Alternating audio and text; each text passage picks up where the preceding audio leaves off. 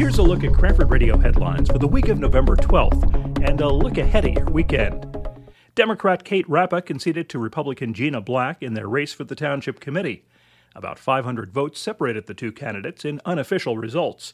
The committee will have three Democrats and two Republicans when it's reorganized in January.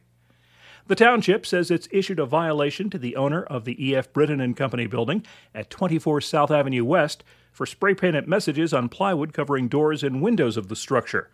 The owner is seeking to build 75 apartments on the site, but the application was dismissed by the zoning board due to an escrow deficiency. The CHS football team will host Pascack Valley in a semifinal matchup on Friday evening at 7. The Cougars have been undefeated this season. Heavy rain is in the forecast for Friday, with gusty winds and the chance of a thundershower. The possibility of rain continues into Saturday before sunny skies return on Sunday. The rain will be bringing in a cold front. Friday's high in the mid 60s. On Saturday, it's expected to reach the upper 50s. And on Sunday, a high of only 50 is forecast. On Saturday between 9 and 4, an artisan craft fair takes place in Bates Hall at the First Presbyterian Church.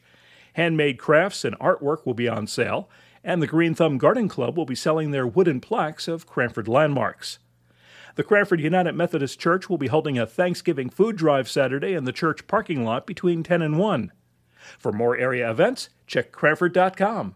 News provided by TAPinto Cranford. For Cranford Radio, I'm Bernie Wagenblast.